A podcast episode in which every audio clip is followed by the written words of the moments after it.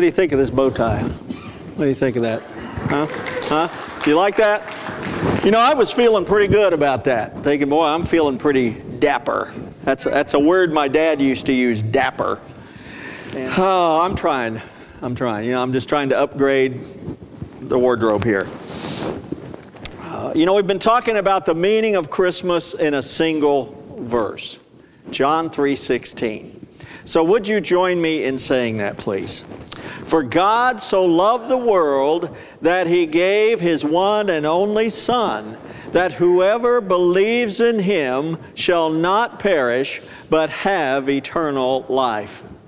Each phrase of that verse contributes to our understanding of the meaning of Christmas. For God so loved the world gives us the perfect motivation for Jesus to come. You know, why would God send his son into a world that was only going to mistreat him and crucify him? He did it because he loved us. Love is the perfect motivation. And because he loved us, he didn't just send us something that might help us, he sent us the very thing we need, the perfect gift, which is Jesus. We needed a Savior. And the only one who could fulfill our need for a Savior was Jesus. So this morning, I want to look at the perfect response to God's perfect love as shown in His perfect gift. And that's our faith. Whoever believes in Him. Let's think about that word, whoever. That's a great word. That's a word I always take notice of. Whenever the Bible says everyone, anyone, all, or whoever, I perk up at that. Because I know He's talking to me. If you could go out into outer space, and if you could have a huge magnifying glass that would allow you to see every single person on this planet, seven plus billion people, you could not find a single person that is outside the scope of whoever. I know a lot of people that struggle with that. I have people come and talk to me from time to time that just feel like they're outside that circle, that scope. So, you know, my life has just been too bad. I've made too many wrong choices. I've done too many wrong things. And I've just repeatedly done things over and over that dishonor God. I can't imagine that He could possibly love me or would want me uh, in His kingdom in heaven. And it's such a joy to be able to go to a verse like John 3:16 and say, what does that word say? Whoever that's you.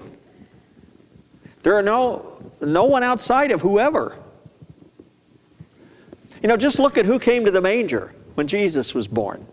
The angels in heaven showed up. Well, that might be expected. But then these lowly shepherds came. And then the wise men came. If King Herod had gotten down off his throne and made that journey from Jerusalem to Bethlehem and bowed to Jesus, he would have been accepted as well. If Pontius Pilate had left the governor's palace and gone and knelt before Jesus, he would have been included as well. The only ones who are outside the circle of whoever are the ones who choose to put themselves there. God excludes no one from His love and grace. But we can choose to exclude ourselves. You know, every now and then I get something in the mail and it wants to know if I want to opt out of something. You know, I've automatically been included, but I can opt out. Well, the only way we are outside of God's love and grace is if we choose to opt out of it. And even then, He holds it out to us. You can always come back into that circle. Whoever believes in Him. What does believe mean? That word is, is pretty general in nature. What does it mean to believe in something? A lot of people have a very vague idea of some kind of divine cosmic being that you might refer to as God. Is that enough? Some people will uh, seek to be spiritual, to connect with their inner self. And as long as they practice some form of spirituality, they feel like that is enough.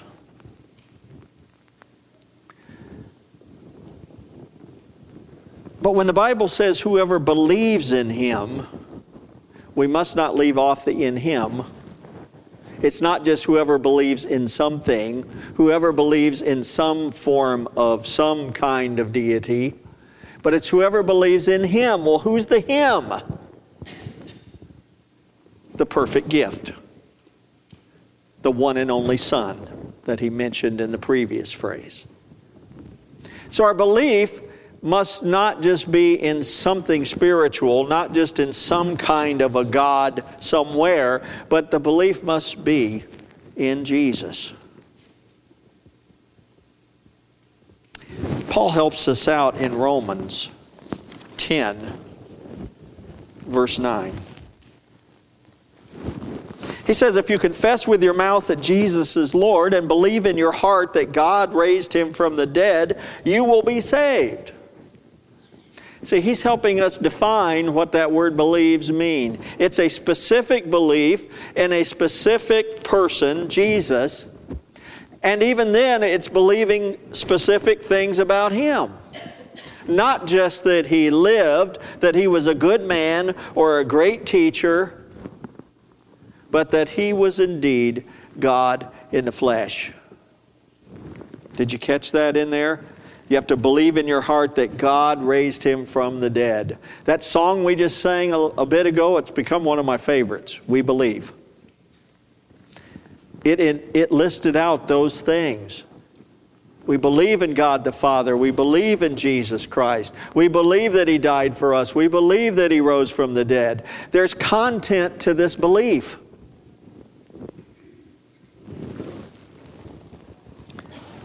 And once we believe it in our heart, it says we confess it with our mouth. That means we are willing to share that belief with others. In my house, when I was growing up, my father was of that old uh, school that said religion was private. You never talked about religion with people. What you believed, you believed, and what they believed, they believed, and it, you just didn't bring it up. But there was something he didn't count on his son becoming a pastor. He didn't plan on that. You know, we talked about curved balls in life. I threw him a slider right in there. Never went to church in his life. and I went home one day and said, Guess what, Dad? What? I'm going to be a pastor. Oh, good. you know, you can just you can just hear the enthusiasm in his voice. That's just great. That's that's good. And of course, once I became a pastor, he started going to church. he said, "I guess I really should go to my son's church." You know, say I'd appreciate it. That'd be nice. And for the first time, we began to have some conversation around belief in Jesus. We believe it in our heart, we confess it with our mouth, and inherent in that is that we live it out in our lives. This is where a lot of people fall short. They say, I believe it in here, I'll speak it, but does it affect how we live? There's a Christian author named Greg Groeschel. He's, he's a pastor as well, but he wrote a book called The Christian Atheist. And the title intrigued me. I said, How can that be? How can you have a Christian atheist? That's one of those, what do we call them, oxymorons, where you put two things together that are completely opposites and don't fit. How can you be a Christian atheist? But his point in that book was that there are a lot of people in our culture today who will say they believe and they will confess it. They may even get baptized. They may even go to church. They may even read the Bible. They may even pray once in a while. But when it comes to the manner in which they live their life from day to day, it has absolutely no impact. And you can't see a bit of difference between this person who claims to be a Christian and this person who does not. And therefore, he calls them a Christian atheist. they say they believe, but they live as if they don't. And uh, that book got me thinking a lot. Um, you know, Jesus was, was very adamant about this point. He, he said, The wise man is the one who not only hears my word, but does it. That gives you the solid foundation for your life. If you just hear my word but don't do it, you're on the sand and you're going to wash out. He went on to say, You know a tree by its fruit. Do you want to know if that's an apple tree? Does it have apples? a peach tree, does it have peaches? Can people look at our lives and know what kind of tree we are? Can they look at me and say, that's a Christian tree? James really hit that hard when he said, faith without works is dead. It's dead faith. So if, if there is nothing in your life that is evidence of the faith that's in your heart, then is it really there? So we believe it in our heart, we confess it with our mouth, and then we live it out in our lives. You know, a perfect example of this is the, the visit of the wise men. One night, the wise men were staring up at the heavens and they noticed the appearance of a brand new star. It's a star that had not been there before. And they could have ignored it. They could have stood there and said, Oh, look, a bright new star. That probably means something. What's for dinner? They could have sat around for countless hours debating the meaning of the star. Well, I think the new star means this. No, no, that's a dumb idea. Here's what the new star means. No, both of you guys are wrong. The star means this. But no, when that star appeared, they believed it. They believed the ancient prophecies that had foretold it. And we know they believed it because they didn't ignore it. They didn't sit around and talk about it. They packed up their camels and they set out on a journey that is estimated to have been nearly a thousand miles and took them almost two years to make. And they traveled two years going a thousand miles so they could bow down before a child and offer him gifts and worship him. That, my friends, is faith. And it's in contrast to what happened among the Jewish people. They travel the thousand miles over two years. What's interesting in, in Matthew's account is the star does not lead them straight to Bethlehem, does it? The star leads them to Jerusalem. And then it disappears. As if that is the end of their journey. But it's not the end of their journey. They have a divine appointment with King Herod. And God wants to make sure they go see Herod and not go straight to the manger. So he had the star over Jerusalem and then he turned it off. and when they get to Herod, Herod is a bit confused. He doesn't understand why these three travelers have come such a long way over such a long period of time to see someone that he knows nothing about. So he calls the chief priests. These are like the head religious leaders of the Jewish faith. And he says, What's the deal? They say there's a new king that was born. And they go to the scriptures. And they say, well, according to the prophets here, he's supposed to be born in Bethlehem, which is down the road about seven miles. So they go to the wise men. They tell the wise men, apparently, the one you're looking for is down the road about seven miles. The Bible says the star reappeared and this time directed them straight to the place where Jesus was. But the chief priests of the Jewish people didn't make the journey. These foreigners, these strangers, traveled a thousand miles over two years because they believed in Jesus. The chief priests, who knew the scriptures and had been waiting for centuries for the coming of the Messiah, were not willing to walk seven miles down the road because they didn't believe it. Well, yeah, the Bible says that, but what does that really mean? What's for dinner?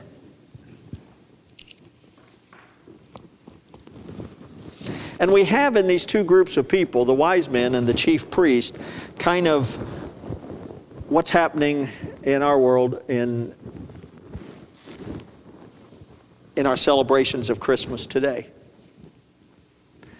There are wise men and there are unwise men.